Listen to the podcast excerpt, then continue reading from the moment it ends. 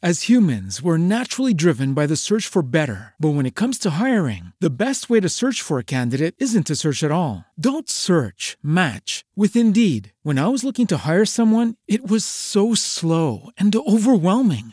I wish I had used Indeed. If you need to hire, you need Indeed. Indeed is your matching and hiring platform with over 350 million global monthly visitors, according to Indeed data, and a matching engine that helps you find quality candidates fast. Ditch the busy work. Use Indeed for scheduling, screening, and messaging so you can connect with candidates faster. And Indeed doesn't just help you hire faster. 93% of employers agree Indeed delivers the highest quality matches compared to other job sites, according to a recent Indeed survey. And listeners of this show will get a $75 sponsored job credit to get your jobs more visibility at Indeed.com slash podcast. That's Indeed.com slash podcast. Terms and conditions apply.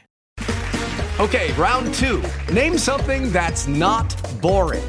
A laundry? Ooh, a book club. Computer solitaire, huh?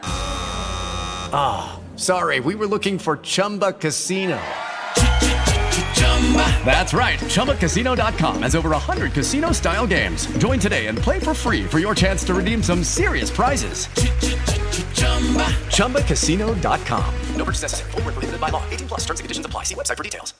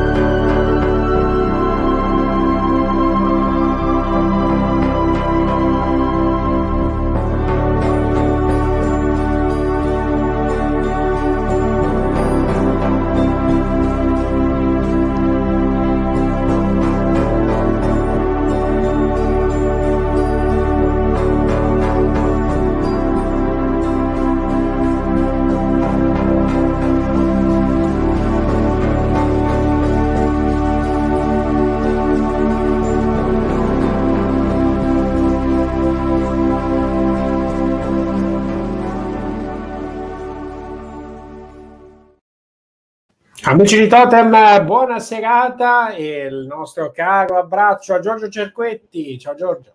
Oi, carissimi, stasera parliamo di alieni, eh, te lo dico subito. Eh. Parliamo di alieni con chi? Allora, abbiamo avuto come ospite Gaspar Dell'Ama che dice che era incontrato con gli alieni che hanno 99 anni, quindi gli alieni fanno vivere bene e a lungo. E stasera abbiamo il piacere, l'onore e così anche la fortuna di avere un caro amico, eh, Baiata, Maurizio Baiata, che non solo ci parla di alieni, ma ci fa capire che rapporto c'è, nel senso che eh, faccio un esempio, poi Maurizio va avanti tu, no? Allora, tre pastorelli vedono la Madonna, tutto rispetto, Fatima. Una ragazza giovane vede la Madonna a Lourdes, tutto rispetto. Poi migliaia, milioni di persone vedono gli UFO e migliaia dicono di aver interagito con queste civiltà aliene, allora quello non è accettato. Allora la parola a caro Maurizio. Mm. che dici di questa... Maurizio, Maurizio che che, eh? che, cosa deve fare Maurizio? Deve essere iconoclasta questa sera, visto che sei partito proprio no, con Fatima. Dai, me provochi, mai pro- all'Alberto Sordi, spaghetto, ma hai provocato? Eh, scusa. No, eh. provocato, so che tu hai girato il mondo alla ricerca di queste persone. Mm. Tu hai la fortuna di parlare con delle persone, adesso stasera ne parliamo. Come allora, no? Cosa, facciamo Partiamo con la prima immagine perché poi dalla prima immagine tu parli subito. Arriviamo ah, a... vediamo, vediamo che cosa esce da... Ah, Roswell il giorno dopo, e come no? Questa è l'ultima edizione, la seconda edizione del libro che io ho curato, ma è stato scritto, fu scritto dal colonnello Philip J. Corso, uh, ufficiale, alto ufficiale del Pentagono, che uh, decise negli anni 90, primi anni 90, di, di mettere in chiare lettere le, le, sue memorie, il percorso che lui aveva fatto uh, nel post Roswell, vale a dire gestì per conto del Pentagono fra il 60 e il 63, quindi 15 anni dopo l'incidente di Roswell avvenuto nel 47 in New Mexico, gestì alcuni, diciamo, dei frammenti, dei rottami, dei materiali derivati da quell'incidente. Dal, da allora ad oggi tanta strada è stata fatta, l'ufologia ufficiale è ferma, in buona sostanza, a, a poche testimonianze veramente giuste e valevoli come quella di Filippo Corso. Allora, tu Corso l'hai incontrato, tu Corso, spieghiamo a chi non sa chi è Corso. Allora, Corso faceva parte delle forze armate americane, dello sbarco della seconda guerra mondiale in Italia, lavorava col comandante grande capo Eisenhower, quindi non era l'ultimo arrivato, no? Era esatto. uno che aveva era uno che autorevole. Era, era, un ufficiale dell'intelligence quando è stato di stanza a Roma fra il 43 e il 46 con Roma occupata. Eh, lui si occupava dell'intelligence ed era un ufficiale di collegamento nelle, fra le forze di intelligence inglesi, le americane e l'intelligence pure dall'altra parte, eh. vale a dire i nazisti che ci stavano. Ah, intendiamoci su una cosa, quando io vedo la televisione e sento parlare dei servizi segreti, servizi segreti che non comunicano fra di loro e fanno costantemente la guerra, anche adesso, anzi, si comincia a respirare aria, aria di guerra fredda di nuovo, ecco che loro non comunichino eh, fra di essi, eh, no, non è vero, comunicano e come? Certo che se nella seconda guerra mondiale gli inglesi non, non avessero decrittato e risolto il problema di Enigma, che era la macchina che cifrava e crittava le eh, informazioni eh, de, fra di loro, fra i tedeschi, la seconda guerra mondiale per, i, per gli inglesi sarebbe stato un grosso problema. Ma quando parliamo delle persone, allora il discorso è diverso. È più facile, diceva Corso, che fra ufficiali dell'intelligence, agenti dell'intelligence di una determinata forza, l'aeronautica e la marina, fra di loro non comunicassero. Succede, no? Succede anche adesso. Allora, per capire il colonnello Corso chi fosse, dobbiamo dire che secondo qualcuno nel 1947 cade un UFO a Roswell negli Stati Uniti Roswell è interessante che è vicino ad Alamo Gordo dove facevano i primi esperimenti di bombe atomiche con Oppenheimer, poi le bombe atomiche le hanno sganciate sui civili giapponesi Hiroshima e Nagasaki. Però il punto è che le forze armate si sono occupate del caso. A me quello che interessa il rapporto tuo diretto. Quanti anni aveva corso quando l'hai conosciuto? 83. 83. Eh, perché ha aspettato 83 anni a parlare di questo? E che cosa ha detto di quella... Il dovere, il dovere totale di segretezza è quello che eh, tiene avvinti alla problematica di non poter parlare per tutta la loro vita, neanche ai parenti più stretti, neanche alla moglie. In alcuni casi abbiamo raccolto, sono state raccolto, raccolte testimonianze in punto di morte da parte di, pers- di persone di ufficiali che hanno avuto a che fare anche con l'incidente di Roswell. Nel caso di Corso, eh, considerate che lui nel 40, eh, negli anni 40 era a Roma, primi anni 40, poi è stato ri, eh, è ritornato nel, in America ed era di stanza a, ehm, in una base che non c'entra assolutamente nulla con Roswell, dove però quella sera, una fatidica sera del luglio 47, attorno al 10 di luglio del 47, arrivò un, un cargo, un eh, convoglio di eh, furgoni che trasportavano materiale all'interno di casse che poi erano state sistemate in un deposito. E l'ufficiale Brown, si chiamava, anzi il, il, il sergente Brown, disse a Corso, guardi eh, tenente che eh, noi abbiamo delle cose che dovrebbe venire a vedere, che abbiamo aperto una cassa, venga a vedere. Lui andò lì, aprì questa cassa, era notte inoltrata, con la, la torcia elettrica. All'interno di questa cassa c'era una specie di contenitore eh, di vetro, di, non di plexiglass, che non esisteva, credo, all'epoca, ma comunque all'interno di, di, c'era tutto liquido bluastro, trasparente, e il corpo di un esserino che lui sulle prime pensò fosse un bambino, invece dopo si è accorto di, che di umano non aveva nulla. Da quel momento Corso ha sempre detto, io me lo sono dimenticato questo episodio, me lo sono messo back in my head qua dietro, no? nella testa, l'ho dimenticato, però nel giorno in cui il mio diretto superiore al Pentagono, generale Trudeau, mi chiamò e mi disse, guarda, apri quel, quello scaffale, lì dentro c'è della roba che... E lui disse, che, cos'è? È il Roswell File.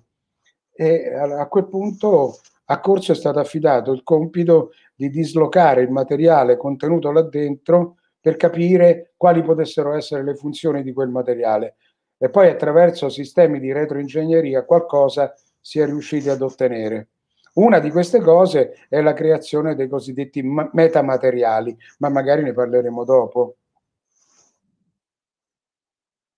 Per chi non sa l'inglese, Roswell file vuol dire documenti file. Sì. Documenta- no, beh, traduco perché la documentazione. Dai, X-Files lo sanno tutti che sì. cosa sono. No, no tu, io parto dall'idea che non tutti sanno tutto. Poi, Bravo, ma, hai, hai, ragione, questo è ragione. No, cioè, allora, eh, ma e quindi tu cos'hai? Hai cenato con lui, vissuto con io lui? Ho trascorso, io, con, io con il colonnello Corso lo, l'abbiamo ospitato a Roma per all'incirca una settimana, poi ci siamo spostati in due occasioni, è venuto giù a Roma e consideriamo, considerate che corso ha fatto soltanto una conferenza in America. As humans, we're naturally driven by the search for better. But when it comes to hiring, the best way to search for a candidate isn't to search at all. Don't search, match with Indeed. When I was looking to hire someone, it was so slow and overwhelming. I wish I had used Indeed. If you need to hire, you need Indeed. Indeed is your matching and hiring platform with over 350 million global monthly visitors, according to Indeed data, and a matching engine that helps you find quality candidates fast. Ditch the busy work. Use Indeed for scheduling, screening, and messaging so you can connect with candidates faster. And Indeed doesn't just help you hire faster. 93% of employers agree Indeed delivers the highest quality matches compared to other job sites according to a recent Indeed survey. And listeners of this show will get a $75 sponsored job credit to get your jobs more visibility at Indeed.com slash podcast. That's Indeed.com slash podcast. Terms and conditions apply. Una conferenza nel 1997, luglio del 97, in occasione del cinquantesimo anniversario dell'incidente di Roswell, scoppia la bomba in America dell'uscita del libro il, The Day After Roswell, il giorno dopo Roswell, del colonnello Corso che viene presentato a Roswell. Ok? Quasi in contemporanea con la divulgazione da parte degli americani di eh, un corposo dossier eh, che era intitolato praticamente a Roswell non è successo nulla. Ok? Erano caduti dei, mani, dei, dei manichini. Eh, manichini si intende quelle, sapete come si chiamano le, le um, quelle che servono, cioè i manichini che servono per gli incidenti, crash test dummies, non mi ricordo come si dice in italiano, mi dovete scusare. Comunque i manichini del, de, dei crash automobilistici. E, e niente, eh, rispetto all'unica volta che ha parlato in America, Corso ha parlato tre volte invece in Italia, una volta a San Marino, una volta eh, e due volte, una volta a Roma e, e poi ha, ha, rilasciato una montagna di interviste, ha fatto il Maurizio Costanzo Show. Io con lui e con Paola Harris, che è anche una tua conoscenza, una tua amica, eh, eh, lo abbiamo accudito amorevolmente per un totale in Italia di una quindicina di giorni. Quindi ci siamo conosciuti bene con il colonnello. Fino alla fine dei suoi giorni siamo rimasti in contatto. Benissimo, quindi se uno legge quel tuo libro della nostra amica Sonia, Edizioni Verde Chiaro, scopre che cosa è successo. Ma Io... nel, libro, nel libro c'è tutta la storia e poi ce n'è un altro di libro che è questo che vi, che vi mostro, che si intitola L'alba di una nuova era sì. ed è uscito, è uscito per la, per la X Publishing e ne hanno ancora alcune copie da quello che ho, che ho saputo. Sapete cos'è questo? Questo è il vero diario del colonnello Corso, Dawn of a New Age, l'alba di una nuova era. Dawn ah. of a New Age, il vero diario del colonnello Corso. Rispetto a Roswell il giorno dopo, la differenza è questa. Questo è il vero diario, vedete la grandezza, lo spessore? Ecco, sì. un diario, erano 100 pagine dattiloscritte, che erano in pratica eh, state... Eh, lui le dettava e c'era una persona di famiglia che dattilo scriveva. All'interno di questo libro ci sono parecchi documenti. Vabbè, non, non ve li mostro perché sarebbe troppo lungo. Comunque, fra questa versione, il diario e il giorno dopo Roswell, c'è una grande differenza. E in questo sta tutto il gioco di quello che si può definire o dico e non dico, oppure dico ma pochissimo, oppure quello che dico sono balle, oppure ancora dico tutta la verità. Ok, nel caso del colonnello Corso è stato attuato questo sistema dalla mega casa editrice americana che ha venduto non so quante centinaia di migliaia di copie del giorno dopo Roswell, è stato imposto al colonnello Corso il lavoro di un rewriter, di un, di un, di un estensore del testo perché eh, l'originale di Corso era un diario molto tecnico, molto stringato, un linguaggio prettamente militaresco, con tutte le sue considerazioni tecniche, soprattutto rispetto a quello che lui aveva vissuto, aveva visto. Non aveva partecipato fisicamente quindi all'incidente di Roswell, ma una settimana dopo aveva visto questo, eh, questo essere come vi ho descritto prima, e poi aveva dovuto occuparsi di alcuni, alcuni frammenti e di alcuni rottami. La ricostruzione che c'è dentro questo primo libro, dentro questo libro, che io ho asciugato e l'ho reso molto più essenziale, questa nuova edizione, è estremamente eh, romanti, rom- romanzata. Alcuni punti sono sono di pura invenzione di, del, del, dottor William Burns, che è un giornalista che ha fatto il copy di, di, uh, di questo libro, che ne ha, ne ha esteso la, il contenuto.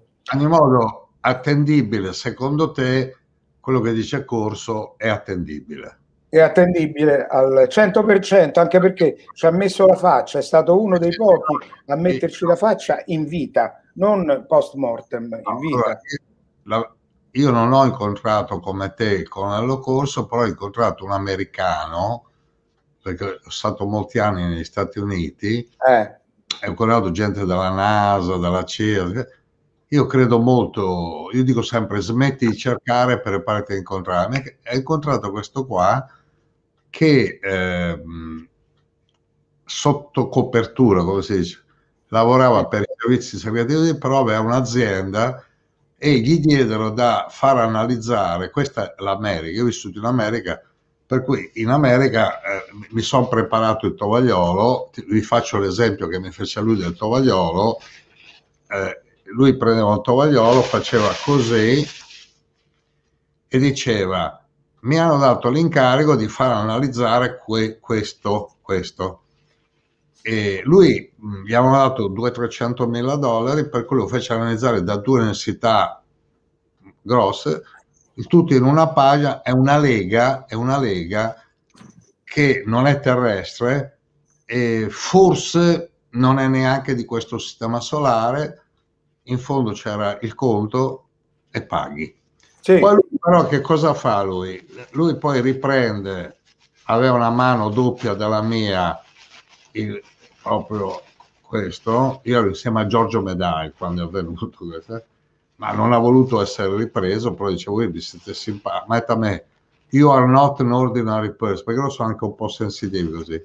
E il tovagliolo risulta non piegato, cioè tutto liscio, tutto liscio, e se gli spari è inattaccabile, fiammosilo è inattaccabile. Ecco. Eh, dobbiamo dire che era simile all'alluminio, no? Eh, sì, molto, sì, molto però, lucente, metallo, metallo leggerissimo però mm. una lega che non è qua. Beh, io eh, sono... Eh, li lui... chiamano que, que, questo, questo sì. questa cosa, già da allora lo definirono gli americani quando recuperarono i rottami a Roswell, alcuni dei rottami a Roswell, lo definirono, sì, lo definirono memory metal, vale a dire metallo che ha una sua memoria, torna esattamente alla forma originale nel momento in cui lo hai stropicciato, lo hai arrotolato. Sì, esatto. sì. Memory Metal esiste adesso, lo stanno producendo adesso, cioè vale a dire 70 anni dopo Roswell.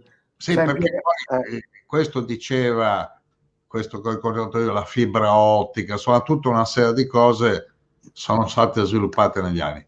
Io direi andiamo avanti con le, le immagini e tu fai dei piccoli commenti. Eh, sì. Ecco qua, no? Ecco, eccolo qui, il colonnello, vedi? Qui siamo a Roma, eravamo in un albergo di Via Salaria, nei pressi eh, ehm, della redazione di una volta, eh, quella di eh, Notiziario UFO. E, e, sì, questo è uno dei momenti in cui si, si passava insieme un po' il tempo durante il giorno, poi lo accompagnavamo in giro.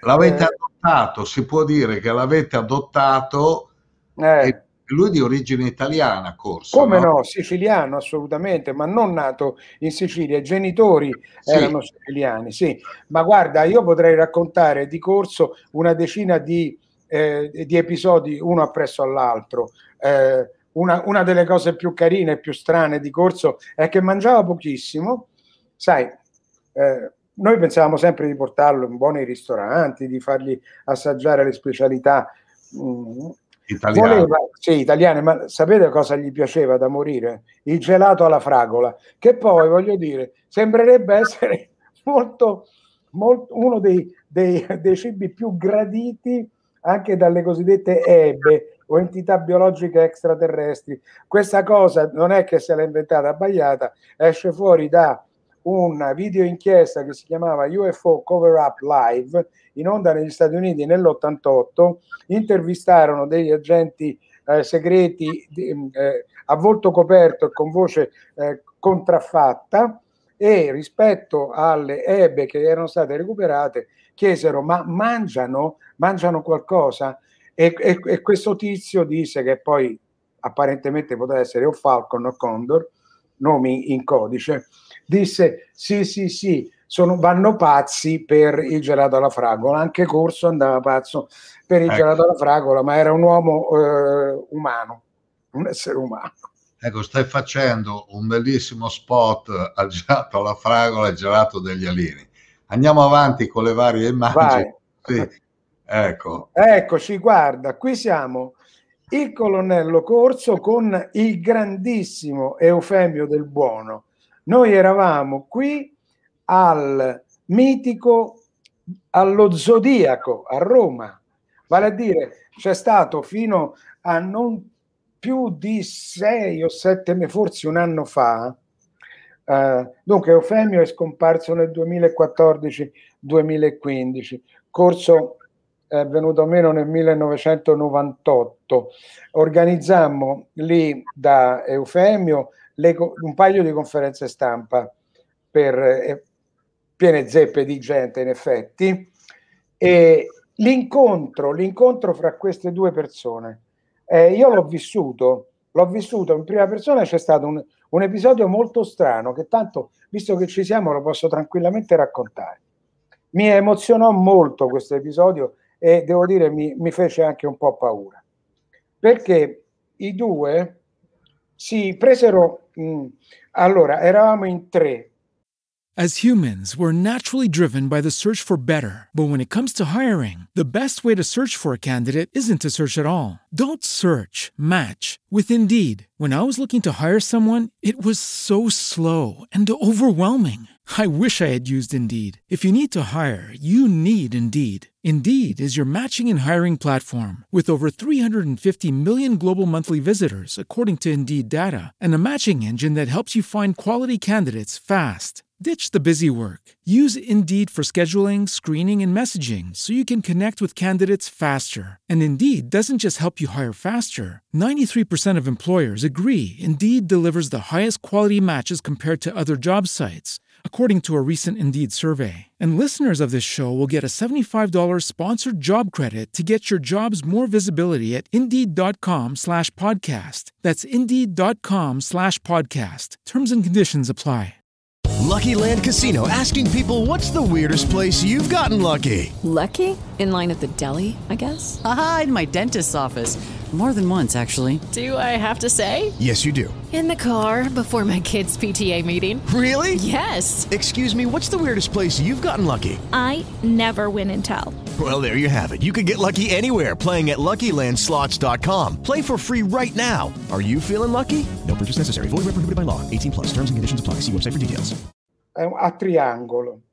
Loro si presero per mano e poi presero anche la mia mano. Quindi eravamo collegati. Io tenevo a destra avevo Colonnello Corso, a sinistra avevo Eufemio. Tutti, tutti e tre ci tenevamo per mano. Si sono concentrati, hanno fatto un attimo, credo, di vuoto oppure di meditazione. Io li guardavo e poi hanno smesso, si sono guardati fra di loro e poi hanno uno, eh, il colonnello ha fatto segno, se, segno quasi a dire no, no, no, e anche Eufemio ha detto no. E, e allora ho detto, ho, de- ho, chiesto poi a Eufemio, scusa, eh, Eufemio, ma cosa, cosa c'è? Dice, guarda, noi non abbiamo molto da vivere, però sai che cosa mi ha detto? Neanche te. Quindi io devo essere sincero, è la prima volta che lo dico in vita mia, perché era una cosa che voleva, volevo che restasse fra me e me per tutta la vita. Sì. Non, l'ho neanche, non l'ho neanche esorcizzata io questa cosa, non l'ho superata. Però sei ancora qua. Però sono ancora qui, sì. Sei ancora qua. Senti, anch'io conoscevo il caro Eufemio Eufemio, no? che anche lui dice che ha visto degli UFO e sì diceva George Adamski, sì. George Adamski, che fu il primo a scrivere un libro che ho letto quando uscì la prima volta in Italia, 50 sì. anni fa, eh, anche, in cui parlava di un incontro con un certo Orton avvenuto sì. in Arizona, questa sì. No? Desert Center, Desert Center è una zona che sta fra esatto. la California e l'Arizona. Sì. Esatto, esatto no? io ho vissuto lì, ho visto eh. io degli UFO lì. Insomma. Lo, lo, lo, so che noi abbiamo, we left our heart in Arizona, abbiamo lasciato il cuore in Arizona noi. No, no, no, laggiù nell'Arizona. No, ma eh. volevo raccontare una cosa, che tu hai, eh, perché io poi io mi informo, no? Eh. Tu hai parlato del, del fatto che eh, Eufemio del Buono faceva, oltre ad avere questo locale, lo Zeodico, di cui meraviglioso, tutto, tutta Roma, uno sì, spettacolo meraviglioso. Aveva una trasmissione in una televisione regionale Quinta sugli, rete, si chiamava Quinta rete. sugli UFO. Sì, si chiamava Noi e gli extraterrestri, la, Oh, la trasmissione, a un sì. certo punto- a un certo punto, eh, da quello che ricordo, tu e lui avete dato a, a- a Balducci, Balducci, una targa per il Papa, una, una targa ricordo per il Papa. Ah, no, non è, non è- non è esattamente così. Eh, cioè è una cosa un po' confusa. Allora, noi abbiamo dato un premio. eh, in- dunque, dunque, dunque, dunque. L'ho racconto io, tu mi dici è è, è- è una, è una storia un po', un po'. Allora, intanto bisognerebbe riuscire a capire se è vero o no che eh, Adamski, il più grande cons- contattista della storia d'America, colui il quale vide arrivare delle astronavi eh, esterne a noi, da cui discesero mh, nel cuore del deserto, da cui discesero, stiamo parlando degli anni 50, Sì. eh, degli alieni eh, di tipo completamente umano. È una delle prime volte in cui il discorso dei nordici, o meglio, degli, eh, degli extraterrestri virtualmente identici a noi, emerge attraverso i libri che poi noi non abbiamo conosciuto Adamski, però abbiamo conosciuto molto bene le- Desmond Leslie, il Lord Desmond Leslie, eh, di origine irlandese, che fu grande amico di Adamski e per chi abbia i libri di Adamski potrà vedere subito che era il coautore eh, dei libri, ovvero l'estensore delle memorie di Adamski, eh, che sono 3, 4, 5 libri eh, ormai fuori catalogo, ma sono delle edizioni eh, benemerite, edizioni mediterranee, sono i libri scritti da Desmond Leslie, che è stato testimone diretto della vita di Adamski. Mettere in dubbio la veridicità del racconto di Adamski, come quella, eh, soprattutto la sua, rispetto a quella di altri eh, contattisti, è molto difficile per due eh, ordini di, di- di ragioni. Primo, perché all'epoca le indagini che vennero fatte dai centri ufologici americani furono scarse. Eh, Adamski era una specie di mito nell'ambito del, del contattismo americano ed era l'era, nacque l'era dei cosiddetti fratelli dello spazio, Space Brothers. I fratelli dello spazio che erano gli esseri che sarebbero arrivati per salvaguardare questo pianeta dalla- dal problema, proteggerlo dal- da se stessi, dal problema dell'autodistruzione nucleare, fondamentalmente. E, allora, Adamski è stato uno dei primi con una cinepresa piccolina, eh, 8 mm, a, a girare queste immagini. Alcuni dicono false, altri dicono assolutamente autentiche, non si è mai arrivati al dunque. Eh, le sue fotografie anche destano al- in alcuni casi dubbi, in altri casi sono ritenute autentiche, non si è mai arrivati alla conclusione dei fatti. Avessi potuto conoscere Adamski, vi potrei dire che cosa io ne pensavo, però purtroppo fuori Sì, podcast. lui, però lui è stato a Roma. Sì, ma una Ah, volta sola. Sì, è stato a Roma. Io volevo parlare di Del Buono. Allora, questo Del Buono, Eufemio, nostro amico comune, faccia questa trasmissione e vede e un paio di volte che il Papa ripete delle cose che lui ha detto durante la trasmissione. Ah, sì, vero. Allora si pone la domanda, ma come fa questo a dire proprio, sì, poi non so, eh, Eufemio Albomo dice una cosa, da una settimana in un discorso il Papa dice la cosa... Sì, erano domande che poneva però. Oltre, Sì, no, oltre- sì, eh, però- cioè, Eufemio diceva giustamente con il suo fare molto, molto irruento, diceva allora che cosa avrà voluto dire eh, se, se Sì. aveva ricevuto le informazioni Riceve parte di Adamo. l'informazione- ecco, poi riceve l'informazione da Balducci che gli dice che il Papa, il Papa vede i programmi suoi, Mm. cioè il Santo Padre vede i programmi suoi. Io che conoscevo anche Balducci, dopo questa storia, gliel'ho chiesto, perché lui veniva a tutti i vari convegni, io c'ero, siamo diventati amici perché poi lui, eh, quando dice che in un salmo c'è che Dio è il Signore della terra, è il Signore di tutto l'universo, di tutti gli esseri dell'universo, poi gli angeli, arcangeli. Quello che Balducci poi mi ha detto, che non solo quando, non so, questa targa, questa cosa che gli hanno detto viene da Famiglia del Buono, ho detto io seguo i programmi, c'era anche il segretario del Papa, Balducci mi disse che poi fu invitato qualche volta a cena a guardare insieme Eufemio del Buono, devi guardare, e che c'era molto interesse nell'ambito vaticano per, per gli alieni, chiamiamoli. No? Ah, di questo siamo, possiamo essere assolutamente certi. Oh, allora, eh, il punto è che non è vero, come qualcuno che vuole sminuire dice, ne parla solo Gaspare dell'Ama che quest'anno adesso ha 100 anni, compie, quindi gli, ha, gli hanno portato lunga vita, no? Ma in Israele ne ha parlato qualcuno ad alto livello, in America qualcuno ad alto livello, in Canada un ministro ne ha parlato.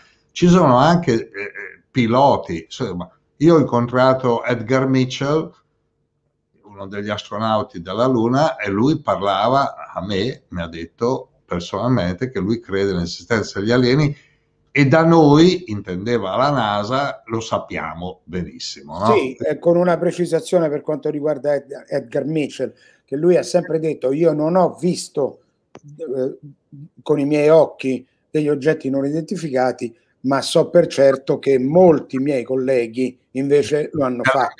militare, NASA, sì. Eh, eh, quindi, ci, quindi, ci, sono dei grossi personaggi che, che dicono di averlo, ma, di avere la prova diretta, no? E quindi è interessante che anche il Papa guardava i programmi di Eufemio del Buono, questo no? Ma il Papa in questo caso era Giovanni XXIII, se non vado errato, no? E poi, e poi diciamo anche che Loris no, Capolino... No, no, non era Giovanni XXIII, era Wojtyla. Wojtyla, Wojtyla. Allora ecco perché io perché a me non corrispondeva la cosa perché invece gira tutta quanta questa storia di un incontro reale fisico fra Adamski e Giovanni XXIII della quale cosa io non ho nessun tipo di come dire di verifica possibile. Allora corrono tante voci. Esempio che a Castel Gandolfo è sceso un UFO, è sceso uno, un, un essere alieno, ha parlato col Papa e il suo segretario personale, Loris Capovilla, sì. Capovilla, bocca cucita, però ha rivelato solo che il Papa ha detto hai visto quanti fratelli abbiamo nel cosmo quando l'astronave lì è ripartita corre voce che Adamski è stato a Roma che sia stato ricevuto in Vaticano. Corre, corre voce, corre voce. Anche Eufemio. Sì. Ma quello che guardava i programmi di Eufemio era Wojtyla, eh, eh, era il papa polacco Wojtyla, che era molto amico di mh, mm, Monsignor Balducci, tant'è che gli diceva tu vai ai vari convegni, vai lì, poi mi racconti, lo invitava a cena e lo invitava a cena mentre le sere che guardavano insieme il programma di Eufemio del Buono. E quando Eufemio l'ha scoperto, tramite Balducci, non si sarebbe mai aspettato che il Papa guardasse ogni settimana lui che parlava di UFO con persone come te, ad esempio, perché c'è la foto. Io andiamo avanti perché qui è una miniera, Baiata è una miniera, noi andiamo eh, avanti. Eccolo, questo, questo, è il maggiore corso all'epoca. In sì, sì, no, sì, sì, in divisa, in divisa, assolutamente. Il maggiore Philip J. Corso. Come potete ben vedere, una bella grinta. Eh sì, lui, lui tra l'altro eh, manteneva rapporti anche col Vaticano, come dici tu, essendo dell'intelligence, quindi è uno che era dentro la storia del pianeta. In particolare, in particolare a Roma con Monsignor Montini, che poi sarebbe, sarebbe diventato Papa. Paolo VI. Papa certo. esatto. Sì. Ecco, Montini io l'ho conosciuto perché è quello con cui ho fatto la prima comunione. no, io... Mi hanno detto tu non devi parlare col Papa, tu pensi che avevo nove anni, avevo già ricordi di essere vissuto in India. Senti, Io ho una foto di Andreotti che mi mette tre medaglie d'oro qua sul petto che avevo 12 anni in collegio e, e alla fine dell'anno c'era la premiazione, io andavo tanto bene alle medie, Andreotti che mi, mi, mi appunta tre medaglie d'oro. Eh. Andreotti, sì. Eh, beh, beh, è no, più famoso però, il tuo del mio. No, vabbè, ma adesso ti dico anche Andreotti. Allora, eh, mi ha detto tu ci hai fatto fare le prove, devi stare lì così, apri, ti mette l'ostia, poi devi mettere le mani così, lascia due dita per, per, per non andare eh. a sbattere e vai, vai. Io però andando lì ho detto, non è che io non posso comunicare con lui, mi misi così, lui mi guardò e io senza puntare il dito ovviamente così, gli comunicai, vai in India, io vivevo in India ed è stato il primo papa che è andato in India. A proposito di Andreotti, gli fece arrivare tramite amici comuni una copia della Bhagavad Gita e lui mi ha scritto, lui mi ha scritto, nonostante i pressanti impegni quotidiani, ho trovato il tempo di leggere la Bhagavad Gita, lo trovo molto interessante. La Bhagavad Gita che parla di alieni, perché parla di una guerra, il Mahabharata, tra eh, terrestri buoni e alieni buoni e terrestri cattivi ed extraterrestri cattivi, cioè guerre stellari. Sì andiamo avanti, andiamo avanti. Oh. Sì, questo è il libro che io ho scritto, questa è la seconda edizione uscita nel 2015, se non vado errato, 2015, 2000, sì, qualcosa del genere, la seconda edizione del mio libro Gli alieni mi hanno salvato la vita, che è quella nella quale io ho raccontato, il libro nel quale ho raccontato più o meno 40 anni della mia vita, dal momento in cui nel 1971 a seguito di un incidente stradale, eh, feci il coma e ebbi un'esperienza di near death experience, vale a dire esperienza di premorte, e fino, questo il 1971, fino al 2010, sì, 2010 quando ero a Phoenix, Arizona, e dirigevo una rivista che si chiamava Open Minds, l'ho fatto per due anni, poi sono rientrato in Italia nel 2011. E, beh, sai, dentro ci sono incontri ravvicinati, cronache rock e storie di vita vissuta, in buona sostanza. E per incontri ravvicinati si intende quello che fa un giornalista quando di solito ha la possibilità di incontrare dei personaggi e che può intervistare, appunto, che può conoscere e a volte si tratta di personaggi che sono veramente straordinari, altre volte possono anche essere deludenti. Forse l'intervista più importante della mia vita è stata quella a David Bowie, però ce ne sono anche eh, delle altre. Eh, alcune di queste in Italia sono rimaste inedite interviste a, a, parecchi personaggi italiani che vivevano, che passavano da New York quando io vivevo a New York negli anni 80, lavoravo prima per la Rai Corporation e poi prima per Ciao 2001 come corrispondente musicale, poi per la Rai Corporation corrispondente di un paio di trasmissioni si chiamavano Combinazione Suono e un certo discorso e poi e poi con il progresso italoamericano. E soprattutto con il quotidiano, il progresso italoamericano, ho avuto la possibilità di avvicinare, incontrare, spendere del tempo con grandissimi eh, personaggi, più grande di tutti, secondo me Cesare Zavattini. E questa è un'intervista che devo recuperare, ce l'ho in cassetta ma l'ho già digitata.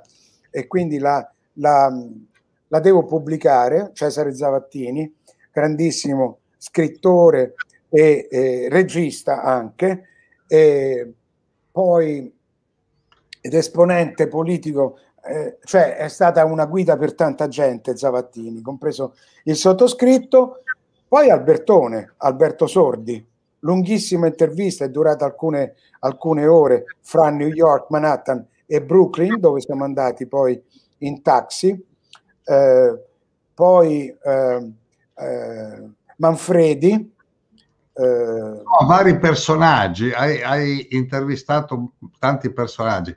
Sì. Io, io, il libro lì l'ho letto, è lì che parli però anche di Eufemio del Buono, in quel libro lì, no? Sì, sì, ecco. credo sì, non, non, ricordo, però mi pare sì. Lo devo ricordare io, il libro l'hai scritto tu. Se, se, e lì parli. No, Dai, io, io, ho un grosso difetto che anziché io oramai non so più scrivere, l'unica cosa che so fare è fare l'editor, vale a dire eh, no, aggiustare gli articoli degli altri. Allora, eh. io, io, oltre che fare lo scrittore faccio anche il lettore perché ho imparato sia a leggere che a scrivere. Ma eh. c'è una cosa che ti avevo anche detto al telefono dopo averlo letto lì. C'è un nome lì che io, da, io lo conoscevo bene, non ho mai sentito parlare di lui, Conte Notte, che tra l'altro questo Conte Notte tu ti chiedi chi sia. Esatto. Ancora allora, me lo chiedo, tu l'hai eh, conosciuto, io no. Io, allora, Conte Notte è il famoso genio italiano all'estero. Sì. Arriva a Hollywood perché lui faceva effetti di luce per, per spiegare alla gente chi era. era... Anni, anni 60-70. Sì, no, anche prima, anni, anche fine, prima. dai fine anni 50, 60, 70. Sì. Arriva lì e vede questo regista eh, nell'ambiente così, lui Stanley Kubrick, Kubrick, uh-huh. quel famoso Kubrick, Kubrick, che dice, senti, io voglio fare un film completamente diverso dagli altri, no? Ma hanno detto che tu fai gli effetti speciali, entra nel carrozzone, entra nel gruppo, però gli dice, vedi, io non so se questo film sarà un flop o avrà un successo clamoroso. Mm. Ha avuto un successo clamoroso, ma perché non appare Conte Notte? Perché alla fine gli dice, vedi, qui il budget è questo, o ti do 10.000, un assegno proprio all'americana, 10.000 dollars, cioè mm. 10.000 dollari e tu sei fuori, oppure ti do il 4% a vita. E ha sbagliato, ha proprio sbagliato. E eh, vabbè.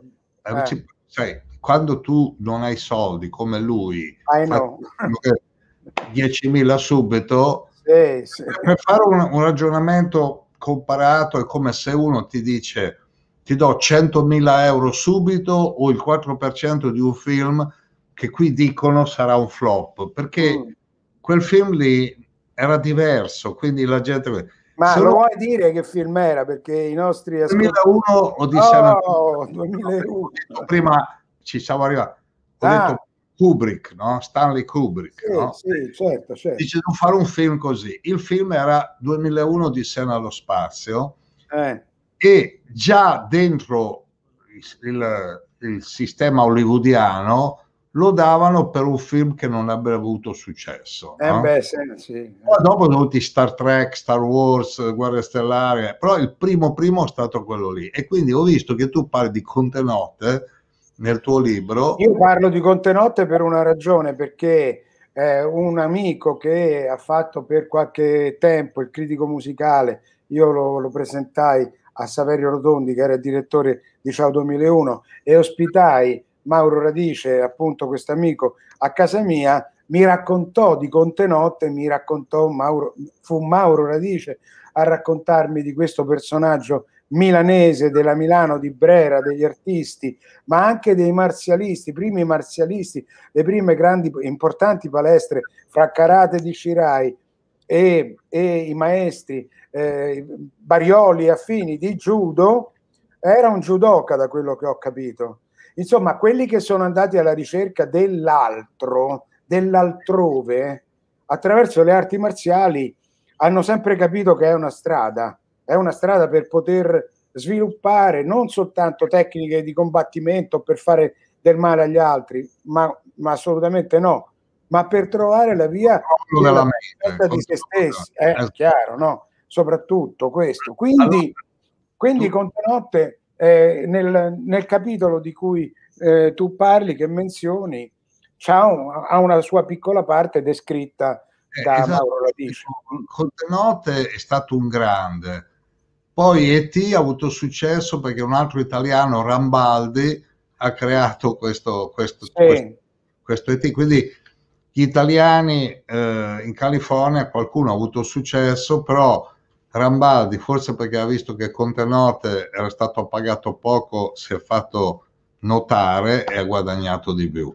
Sì, sì. una cosa, a te ti hanno invitato a dirigere un giornale che si chiamava Open Minds. Sì, sì. Ecco, io eh, ti faccio vedere, si vede qui, As humans, we're naturally driven by the search for better. But when it comes to hiring, the best way to search for a candidate isn't to search at all. Don't search, match with Indeed. When I was looking to hire someone, it was so slow and overwhelming. I wish I had used Indeed. If you need to hire, you need Indeed. Indeed is your matching and hiring platform with over 350 million global monthly visitors, according to Indeed data, and a matching engine that helps you find quality candidates fast. Ditch the busy work. Use Indeed for scheduling, screening, and messaging so you can connect with candidates faster. And Indeed doesn't just help you hire faster. 93% of employers agree Indeed delivers the highest quality matches compared to other job sites, according to a recent Indeed survey. And listeners of this show will get a $75 sponsored job credit to get your jobs more visibility at Indeed.com slash podcast. That's Indeed.com slash podcast. Terms and conditions apply. With the Lucky Land slots, you can get lucky just about anywhere. This is your captain speaking. Uh, we've got clear runway and the weather's fine, but we're just going to circle up here a while and uh, get lucky. No, no, nothing like that. It's just these cash prizes add up quick. So I suggest you sit back, keep your tray table upright, and start getting lucky. Play for free at LuckyLandSlots.com. Are you feeling lucky? No purchase necessary. Void where prohibited by law. 18 plus terms and conditions apply. See website for details. George Cerquetti, direttore di una non-profit charity organization che io chiamai in America Open Minds, perché poi io, siccome organizzavo oltre a interessarmi a yoga, UFO, meditazione, alimentazione vegana, vite precedenti, ho sempre distribuito cibo, ancora adesso ho una onlus, abbiamo fare una trofia in India, lebbrosario, così. e l'ho chiamata OM, OM, Open Minds, poi ho scoperto leggendo che tu hai fatto un giornale in America, Open Minds, quindi siamo un po' collegati. Facciamo sì. vedere altre immagini che riguardano Vai. Maurizio. Oh, oh, in, in, tutte, in tutte le edicole italiane a partire da domani eh, la, il primo numero di... di, eh, eh, di oggi è l'11, no? Oggi sì, è l'11, sì, sì, quindi da ieri. Ah, bah, da ieri so che al, in alcune città del sud e nelle province attorno a Roma eh, il primo numero di Oz Journal, vale a dire il diario di Oz, è, è, è già uscito.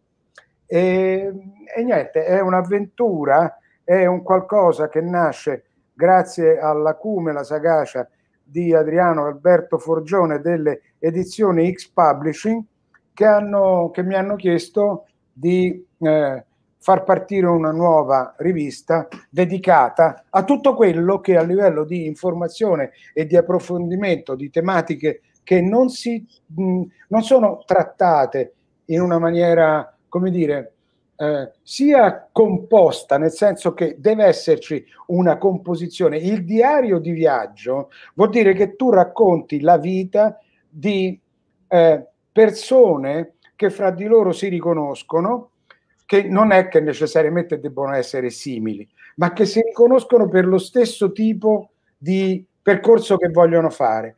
E nell'occhiello, o meglio nel sottotitolo della testata, Oz Journal c'è scritto in viaggio verso la libertà. Ora, che cosa se non in questo momento c'è di più importante della nostra libertà? In tutti i sensi. Non voglio dire perché ce la vogliono togliere, perché tanto non ci riusciranno. Dico che la dobbiamo conquistare noi giorno per giorno. Giusto. Ecco, Senti, ti, ti, faccio una domanda. Vai. Eh, come, io siccome Franco Battiato siamo molto amici dal 1970, figurati, eh, no? Come me. No, ma tu eh, come ti è venuto in mente di mettere Battiato eh, in copertina? Mi, mi, è venuto in mente, mi è venuto in mente in primis perché qui ho 1500 audiocassette, ok? Qui in varie scatole, però ho quasi sistemato tutto.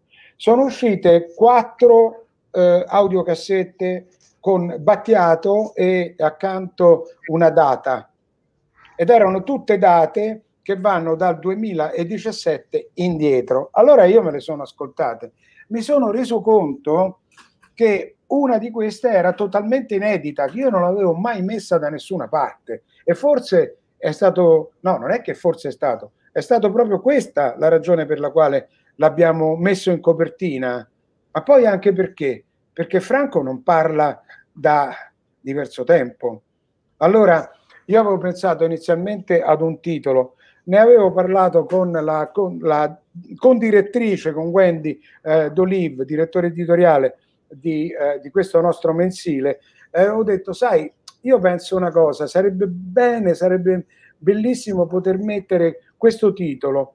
Eh, Franco Battiato parla con noi, però sarebbe stato fuorviante, come dire che eravamo riusciti ad intervistare una persona che, non, che, non, che invece non è disponibile alla parola, vive a Milo, eh, nella sua villa di Milo, è accudito amorevolmente, ma eh, mettiamolo in questi termini, Franco vive in un mondo tutto suo e chi, è, chi l'ha potuto avvicinare in questi ultimi tempi mi ha detto che comunque sta bene, ecco, fisicamente sta bene.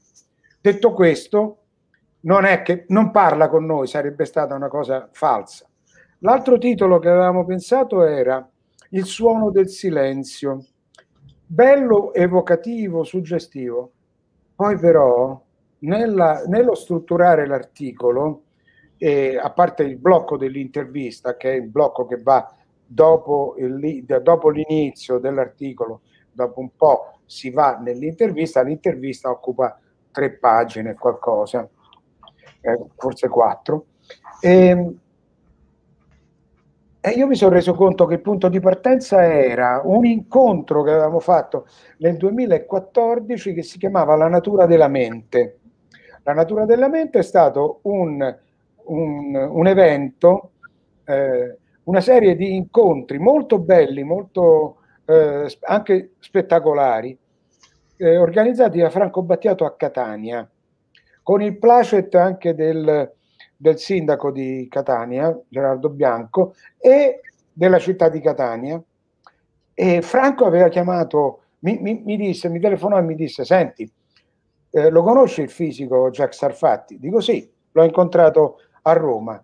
Ah, puoi mettermi in contatto con lui? Dico perché? Perché lo vogliamo portare a Catania ad aprire la rassegna La natura della mente. E lo sai di che cosa parla? Un fisico quantistico fra i più, eh, fra i più eh, come dire, eretici, eh, però un capofila non, non, male al momento attuale, anzi da molti anni. Sì, sì, sì, sì, sì, fammi mettere in contatto. Ho fatto questa, questo, questa organizzazione, questo ponte, fino a, a ritrovarmi eh, eh, nel maggio del 2014 sul palco, al centro del palco avevamo eh, Franco alla mia sinistra, io, ehm, Jack Sarfatti e Aldo Desiderio, fisico quantistico italiano, calabrese trapiantato a Catania, molto amico di Franco. Beh, è stata una serata, ragazzi, assolutamente indimenticabile, perché avere a che fare con una persona che ti spiega con molta calma e tranquillità, io me la sono, spero di essermela cavata abbastanza bene nella traduzione, esiste su YouTube la registrazione completa, due ore e passa di questo evento, potete, basta, basta digitare la natura della mente Jack Sarfatti, ehm, Catania e la, la, la trovate e bellissima, bellissima cosa, bellissima cosa. Ecco, quindi, questo è domani, qua. Da lì è partito il titolo. Quindi domani, perché domani vuol dire lunedì, oh, stasera domenica, sì. vai in un'edicola, chiede Oz, O-Z, Oz sì. Journal, sì. dovrebbe trovarlo. Giusto? Lo dovrebbe trovare da domani in tutta Italia, abbiamo un grosso numero di copie, quindi insomma dovrebbe essere presente in tutte le edicole. Ma questo giornale si eh, alimenta, si sostiene, sopravvive grazie alle vendite, invitiamo gli amici ad andarlo a prendere. Beh, io, io, io posso dire che i contenuti di Oz comunque eh, sono, sono di, di, ottimo livello, il lavoro che stiamo facendo credo che diciamo in questo programma, in questi programmi che facciamo, ad esempio io, in numeri, io non ho incontrato Battiato tante volte, ma tantissime, perché eravamo anche vicini di casa a Milano, avevamo amici in comune come Claudio Rocchi, così parlavamo di reincarnazioni, civiltà aliene.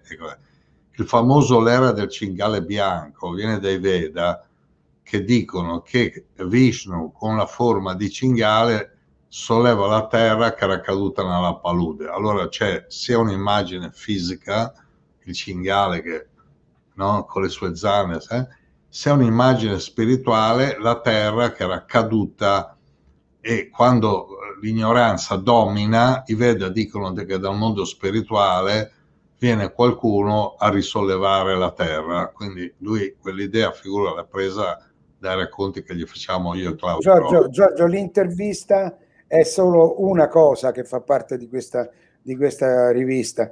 L'intervista a Franco Battiato, ripeto, è inedita e tratta ben poco di musica. Sì, parliamo un attimo di Fetus, Pollution e degli- dei suoi inizi, ma in realtà eh, è, è il Franco che si racconta attraverso tutte le esperienze più avanzate che lui ha fatto nella vita e que- quello che ha raccontato a me non è, non è neanche tutto qui, anche perché l'amicizia è una cosa, non è che mi sono a casa di Franco, io mi sono messo a, con il, ogni volta col registratore che te posso registrare per poter... No, eh.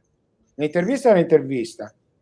Quindi Quindi vabbè, insomma, chi compra questo giornale lo sostiene, lo porta avanti, c'è Baiata e la cara Wendy d'Olive che lo dirigono.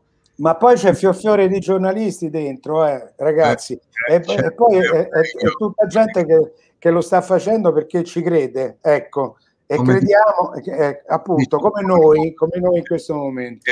C'è Ermeio del meglio, Ermeio del meglio. Senti, andiamo avanti se ci sono delle altre... In modo però possiamo vedere forse il video del giornale. Ah, Eh sì, ah, così vediamo qualche pagina in movimento, vai. qui abbiamo uno dei più grandi registi viventi, non è Cabri.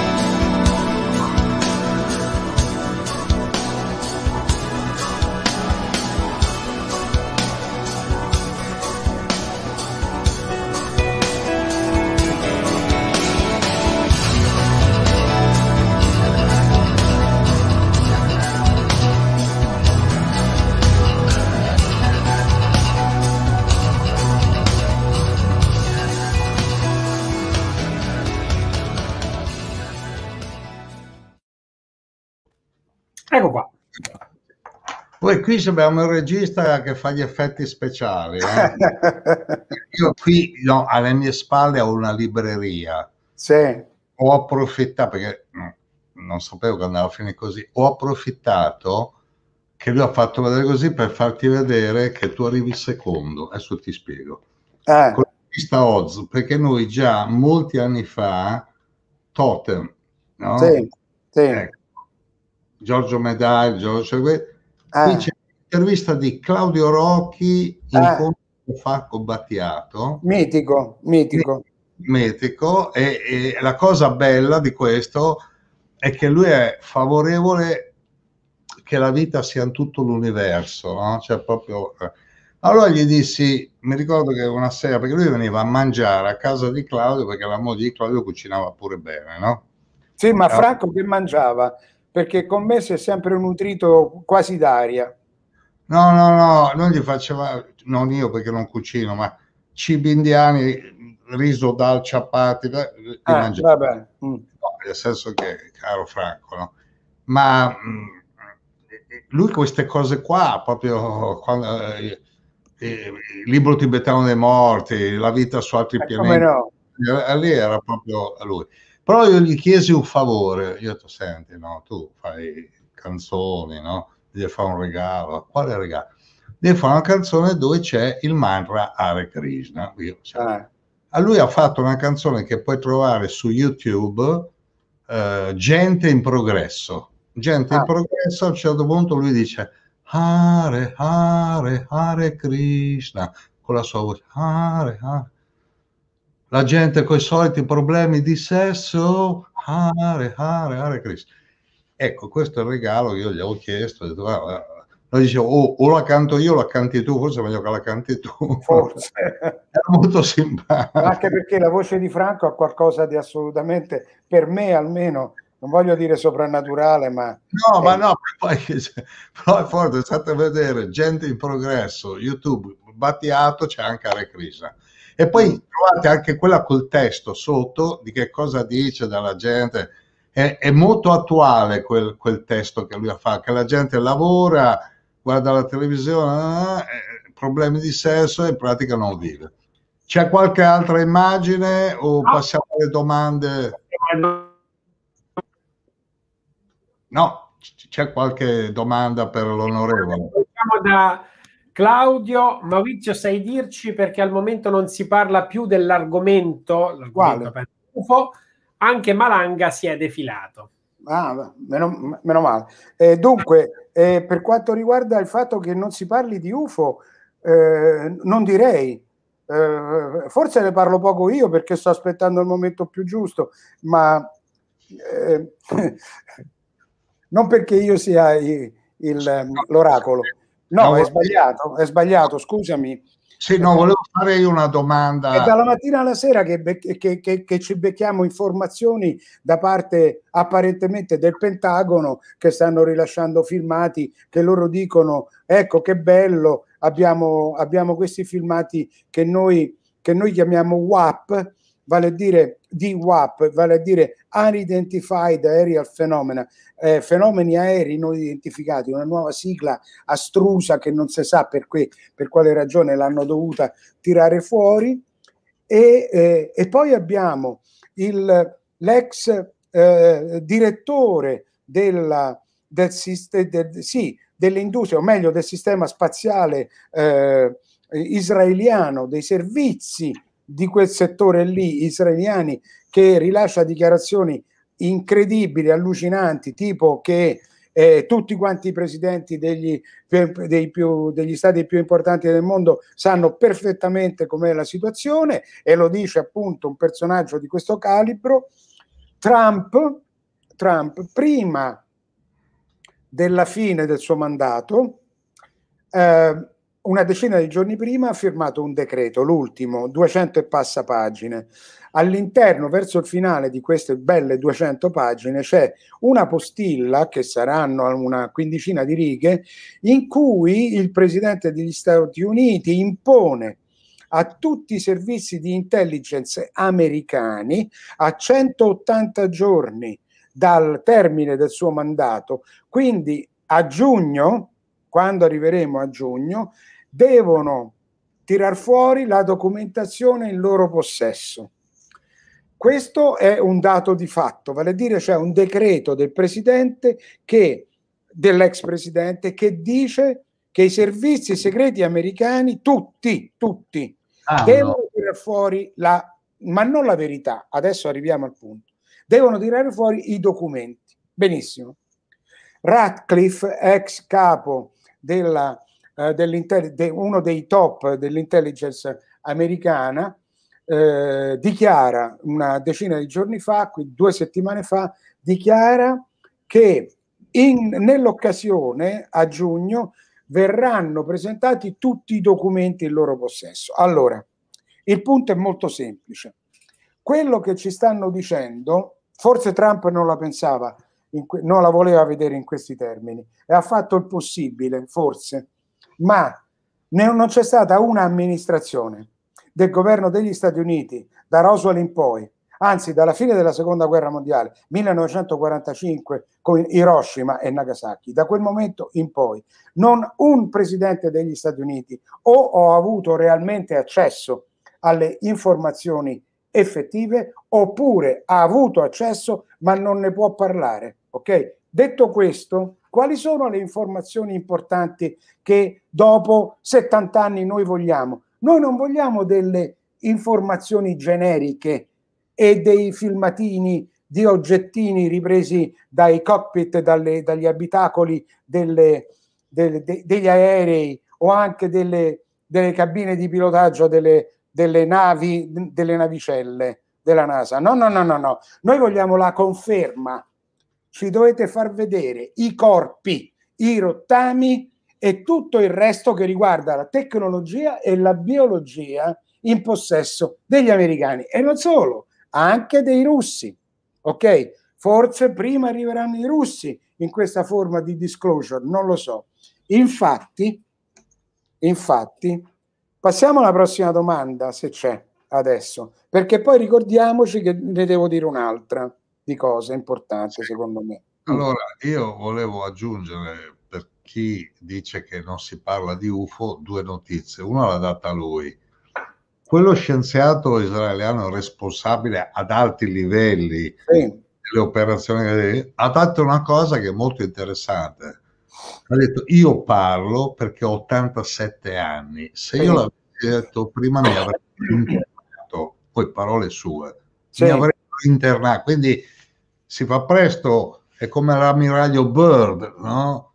che sì. fu portato dentro la terra cava, gli hanno detto di ai tuoi che l'ammiraglio Bird al Pentagono è uno che contava, lì gli hanno messo non parlare, però la figlia ha parlato, la nipote di Eisenhower, presente agli Stati Uniti, amica di corso, Eisenhower diventò da generale presente agli Stati Uniti, aveva incaricato lui corso di cui si fidava ma c'è un altro americano che ha scritto un libro in cui fa un'analisi che un oggetto che andava a 190.000 km all'ora ha attraversato il sistema solare e dice non era una cometa, non era un satellite, non era un asteroide, probabilmente un'astronave, punto. No? Guarda, io sto trattando con diversi scienziati eh, del, del, settore della fisica e dell'astrofisica, soprattutto della ricerca spaziale in questo periodo, per ragioni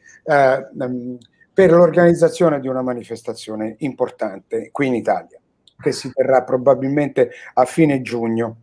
Eh, si chiama Donne fra le stelle, spero che si riesca a portare a compimento. Sto trattando con questi scienziati. O, ora, gli scienziati si dividono in due categorie fondamentalmente. Quelli che si occupano della ricerca allo stato puro e che eh, non è che sono dei missionari, sono persone che devono studiare qualcosa che eh, spesso non può essere divulgata per una ragione molto semplice, perché supera la comprensione del livello, dei limiti ammessi dalla scienza in questo momento ufficialmente, ma questo non vuol dire che questi scienziati non stiano studiando il come andare oltre. Punto primo. Punto secondo. Se la scienza si ferma di fronte a quello che è l'ignoto, l'inconoscibile, non è più scienza, deve andare sempre oltre, giusto? Cosa, c'è, di, ecco, cosa c'è di più importante in campo scientifico se non due cose. La prima, salvaguardare il futuro di questo pianeta, i bambini, gli animali, le cose animate e inanimate, tutto. Secondo, non militarizzare lo spazio, ma eventualmente andare in cerca o essere pronti ad avere un rapporto con eventuali intelligenze extraterrestri. Cosa c'è di più importante di questo? As humans, we're naturally driven by the search for better. But when it comes to hiring, the best way to search for a candidate isn't to search at all. Don't search, match with Indeed. When I was looking to hire someone, it was so slow and overwhelming. I wish I had used Indeed. If you need to hire, you need Indeed. Indeed is your matching and hiring platform with over 350 million global monthly visitors, according to Indeed data, and a matching engine that helps you find quality candidates fast. Ditch the busy work. Use Indeed for scheduling, screening, and messaging so you can connect with candidates faster. And Indeed doesn't just help you hire faster. 93% of employers agree Indeed delivers the highest quality matches compared to other job sites according to a recent Indeed survey. And listeners of this show will get a $75 sponsored job credit to get your jobs more visibility at Indeed.com slash podcast. That's Indeed.com slash podcast. Terms and conditions apply. Lucky Land Casino asking people what's the weirdest place you've gotten lucky? Lucky? In line at the deli, I guess? Aha, in my dentist's office. More than once, actually. Do I have to say? Yes, you do. In the car before my kids' PTA meeting. Really? Yes. Excuse me, what's the weirdest place you've gotten lucky? I never win and tell. Well, there you have it. You can get lucky anywhere playing at LuckyLandSlots.com. Play for free right now. Are you feeling lucky? No purchase necessary. Void where prohibited by law. 18 plus. Terms and conditions apply. See website for details. Ditemelo. Allora la scienza deve, fa, deve cambiare registro, come diceva il colonnello Corso. We need a new science, diceva. Abbiamo bisogno di una nuova scienza. Vediamo. In ogni modo, il, come tu ben sai, vivendo a Roma e dintorni, il Vaticano si adegua e la, l'osservatorio Vaticano, chi studia, hanno sempre fatto i gesuiti questi studi, ha accettato l'idea che gli altri pianeti siano abitati e sempre Monsignor Balducci tirò fuori anni fa, poi me lo confermò, che uno che parlava degli extraterrestri, delle civiltà, figli di Dio di altri pianeti, era proprio Padre Pio. E l'analisi che fa lui va detta perché è interessante, dice Dio si fa uomo perché l'umanità, la pecorella smarrita, invece negli altri pianeti vivono lo stato di grazia tipo giardino dell'Eden, quindi là non c'è bisogno di salvezza, si muovono come gli angeli dove vogliono. Così. Balducci, Monsignor Balducci, quello che andava a cena con Wetila, mi ha detto che Padre Pio ne parlava. Vabbè. Se mm. c'è qualche altra domanda, noi accettiamo, io sono come te, dico diciamo le varie opinioni, però non che gli UFO li vedono solo quelli che non hanno i titoli. No, no. Eh, gli, UFO, gli, UFO, gli oggetti volanti non identificati, è, è un avvistamento di un oggetto volante non identificato capita a tutti e sono persone di, di, di, di ogni ceto sociale, eh, a partire dai piloti che sono in aria o eh. noi che, che siamo sulla terra, tranquilli, tranquilli. Credo che sia oramai una cosa assodata. Non è che ce lo deve venire a dire né il Vaticano da una parte e, ta- e tantomeno il Pentagono. Lo sappiamo da noi oramai, no? Però si adeguano, no? Quando c'è la massa critica. Bravo dove, beh, basta dire che in Vaticano, senza criticare, quando è nata l'elettricità, la scoperta dell'elettricità, hanno detto che era figlia del diavolo. Poi, eh, vabbè. No. Allora, c'è qualche altra domanda per il nostro carissimo... No, c'è sempre chi chiede, dicendo spero di non essere troppo indiscreto, eh, di chiedere a Maurizio Bagliata che stimo tanto, se ci può dire qualcosa sul caso amicizia. No, l'indiscrezione c'è, nel senso che io del caso amicizia posso dire soltanto eh, un, un, paio di cose. Non l'ho mai indagato per conto mio, tranne che per quanto riguarda quelle che possono essere state. Intanto eh, localizziamolo geograficamente e storicamente. Parliamo degli anni 60, centralmente gli anni 60, fino alla fine degli anni 70, 78, la cosiddetta ondata ufologica del, del, dell'Adriatico.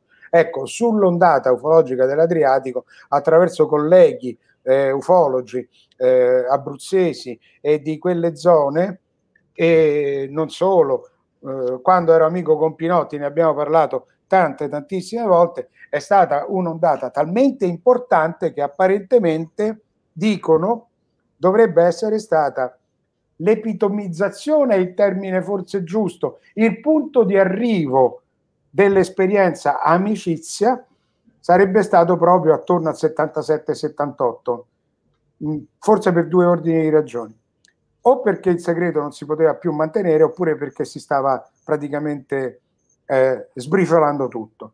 Eh, dei degli alieni di due razze diverse, i W56 CTR, due specie, due razze diverse, avrebbero soggiornato nelle viscere della, dell'Abruzzo verso le coste appunto adriatiche, considerando che il, il Gran Sasso, tutta quanta la catena del Gran Sasso, fino fino a lì potrebbe anche essere una zona abbastanza bucherellata, e qui, e qui mi taccio, che queste entità avrebbero vissuto in, in Italia in grande segretezza, ma in accordo con dei, dei tizi che loro presero in considerazione come loro, chiamiamoli intermediari o fiduciari.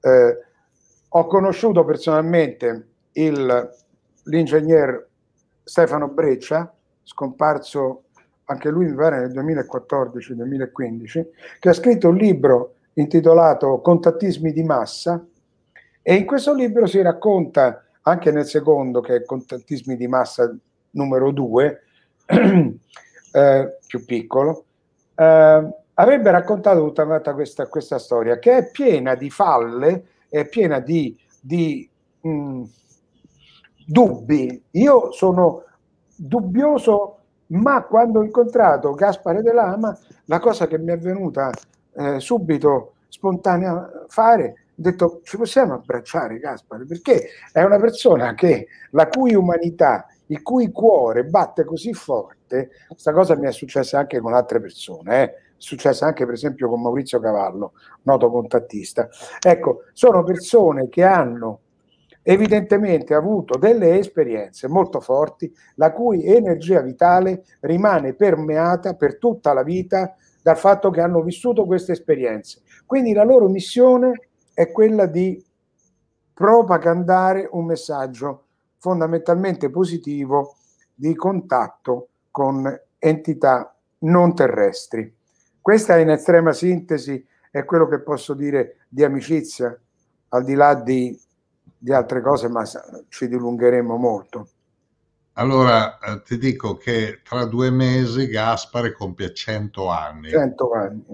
Nel senso che allora gli extraterrestri fanno bene alla salute perché eh, può essere. A me sì, a me hanno fatto bene perché io ho scritto un libro intitolato Mi hanno salvato la vita. Quindi. Mi hanno salvato la vita, quell'altro 87 anni tira fuori gli alieni, questo eh, tra due mesi ce l'abbiamo avuto ospite qui a Totem, Breccia l'ho conosciuto, ce l'abbiamo avuto ospite a Totem con Giorgio Medai ma non si capisce perché dovrebbero imbrogliare gli altri. Mettiamola su questo piano. Ah, cioè, no, no, su questo, non, su questo sono perfettamente d'accordo. Io, testimonianza, eh, capito? No? Cioè, Giorgio, io do sempre per scontata eh, la buona fede dei testimoni, sempre, fino a prova contraria, nel senso che nel momento in cui poi indago, fra virgolette, e faccio controlli incrociati, riesco a capire eh, se le cose sono, corrispondono al racconto che, eh, sta, che, è stato fatto oppure no. Posso dare, posso dare una testimonianza personale. Il, la, mia, la, famiglia di origine, io vivevo a Milano, però mio padre e mia madre erano di Ascoli Piceno e mi portavano sempre eh, al mare a San Metto del Tronto, dove poi mia sorella è tornata a vivere e conosco diversa gente. Però io poi dal 68 sono andato in India, ho chiuso con le vacanze estive, vivevo in un altro modo, no?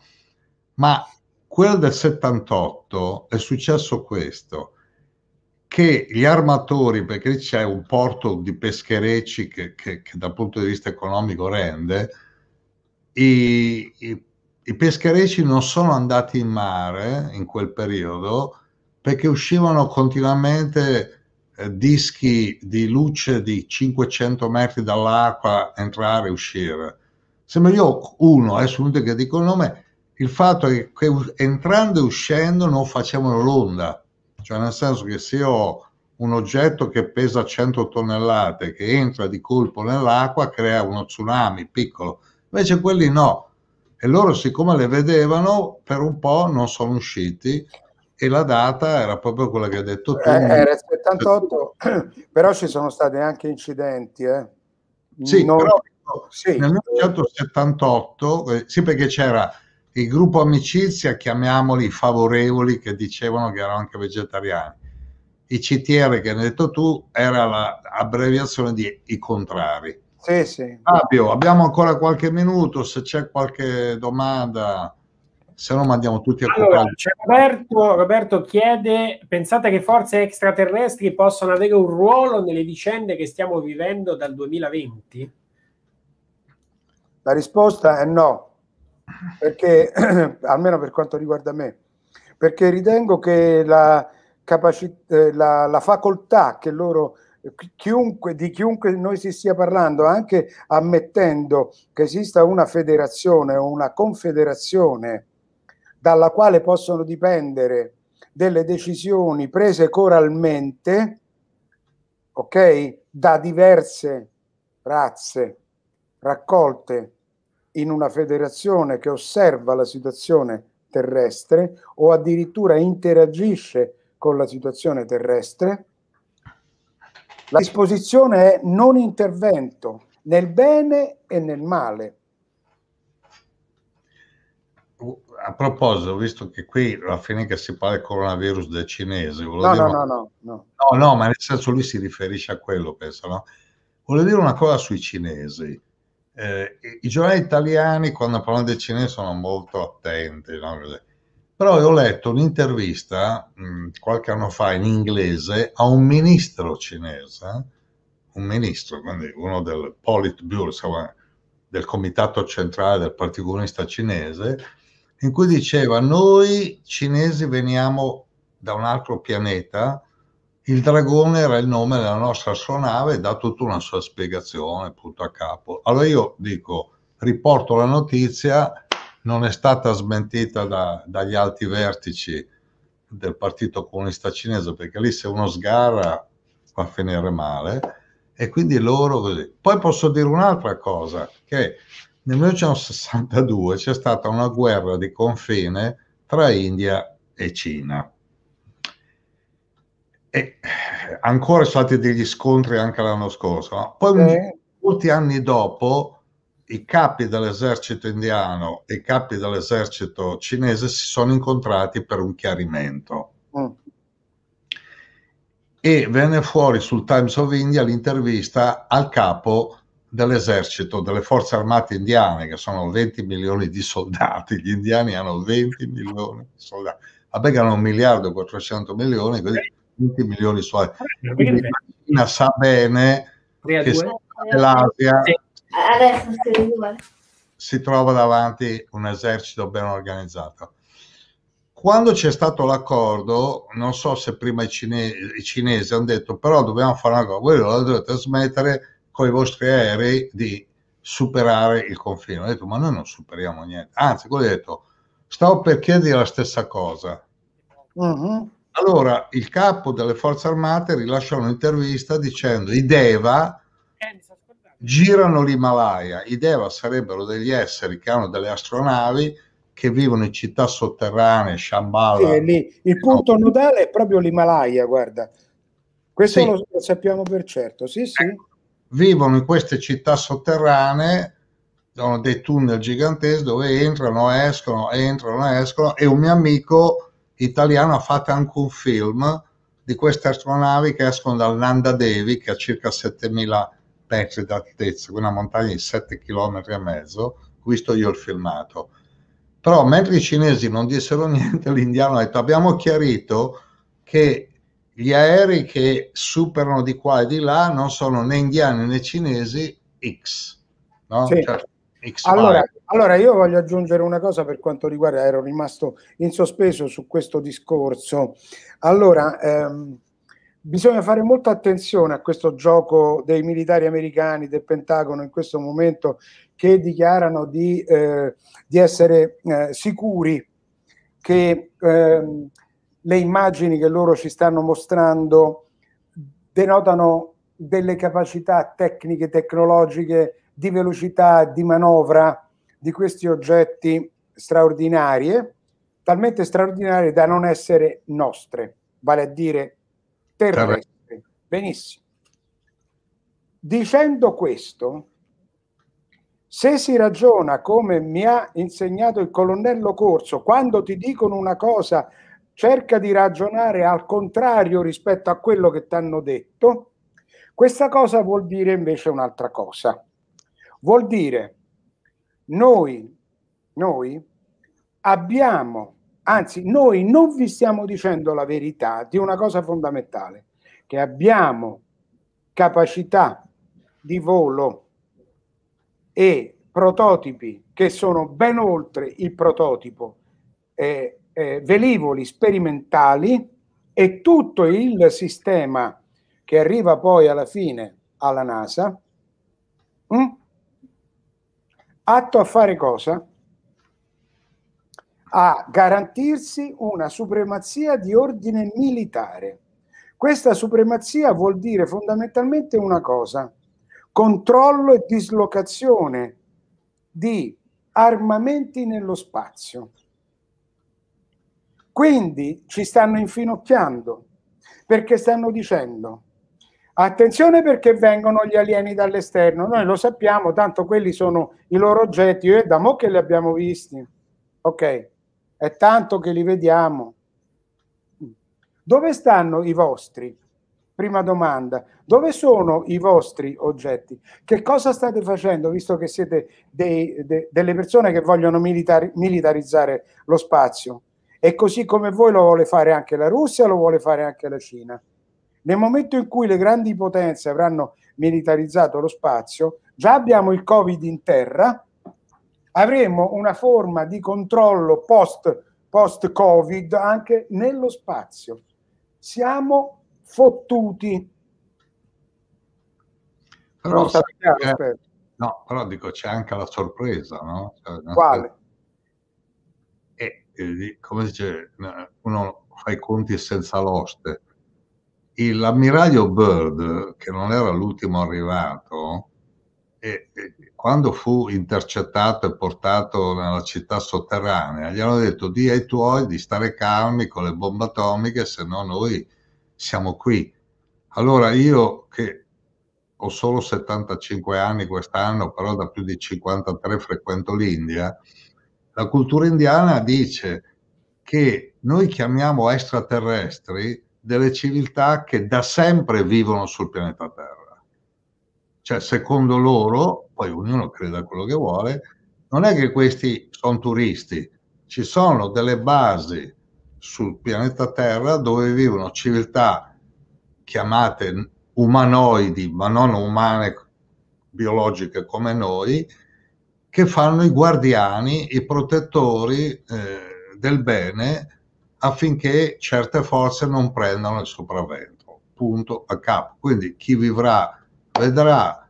Noi chiudiamo questa bella trasmissione con Maurizio Baiata. Che vi, che vi sto facendo vedere i guardiani del cielo il libro forse più fa- fondamentale, I Guardiani del Cielo. Eh, ne parliamo la prossima volta. Perché... No, ne parliamo la prossima volta anche eh. per un motivo molto semplice, che bene o male, come si dice sempre, no? io dico bene, quello eh. dice anche bene o male, bene o male, io dico bene invece, senza male, ogni mese finché eh, questa trasmissione andrà avanti, mandami la, l'immagine e pubblicizziamo, oppure mi mandi tre minuti come hai fatto, ce li mandi e noi... Questo, ogni... questo, è un montaggio che ha fatto Wendy con, con Francesco Verdinelli, il montaggio eh, del video che abbiamo visto eh, prima, molto bello. Mese, se mi mandi un montaggio, noi vogliamo pubblicizzare Oz Journal, perché è giusto che uno va in edicola e oltre a trovare i soliti eh, giornali trova anche una voce libera, indipendente.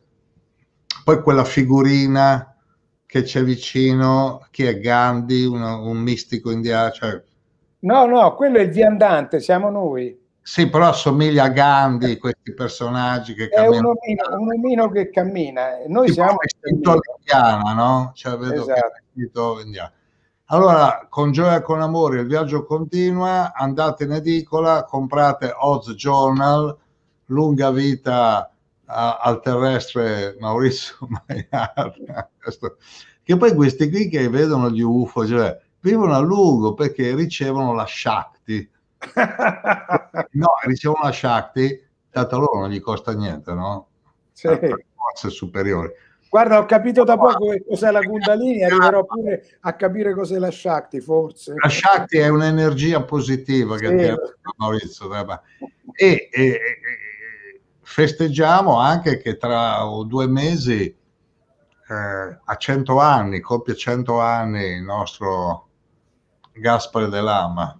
Va bene. Oh, ok Ga- ragazzi, grazie, Gaspare- grazie a tutti i- Sì. i- i- gli ascoltatori, gli spettatori di Totem che so sono, che so sono migliaia e quindi per me è stato un onore e spero di rivedervi presto. Grazie e a Fabio, Volevo grazie. chiudere, con, no, volevo chiudere con una realizzazione di Gaspare dell'Ama, no? Ah, che col suo modo di fare, come tu l'hai conosciuto, diceva, eh, ma quelli là dicono che qui non è che tutti capiscono, ecco.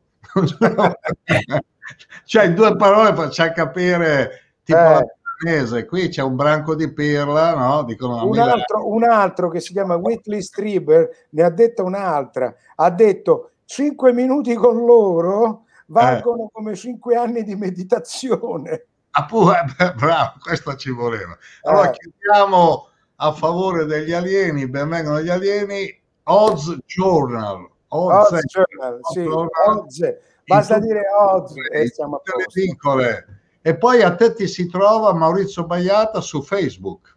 Sì, Maurizio Baiata su Facebook oppure sul mio blog che è mauriziobaiata.net. Su Facebook eh, ti ringraziamo. Ciao Maurizio. Ciao, Grazie voi. Ciao. Buona serata, buonanotte a tutti. Ciao, è stato bello, ciao. Ciao.